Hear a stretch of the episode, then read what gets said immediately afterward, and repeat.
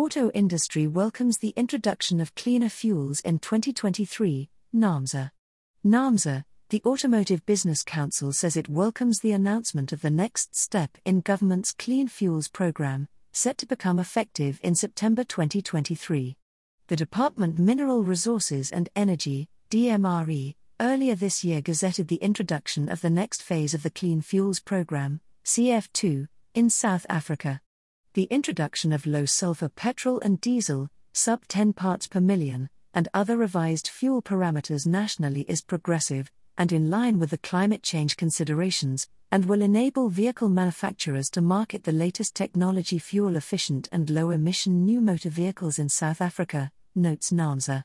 Once the fuel regulations are implemented, a significant reduction in vehicle emissions in respect of the entire vehicle population can be expected the new measures to improve enforcement relating to mandatory record keeping of fuel purchases by retailers are also essential for combating the increasing import and sale of grossly sub specification fuels currently seen in the South African market, adds Naamsa.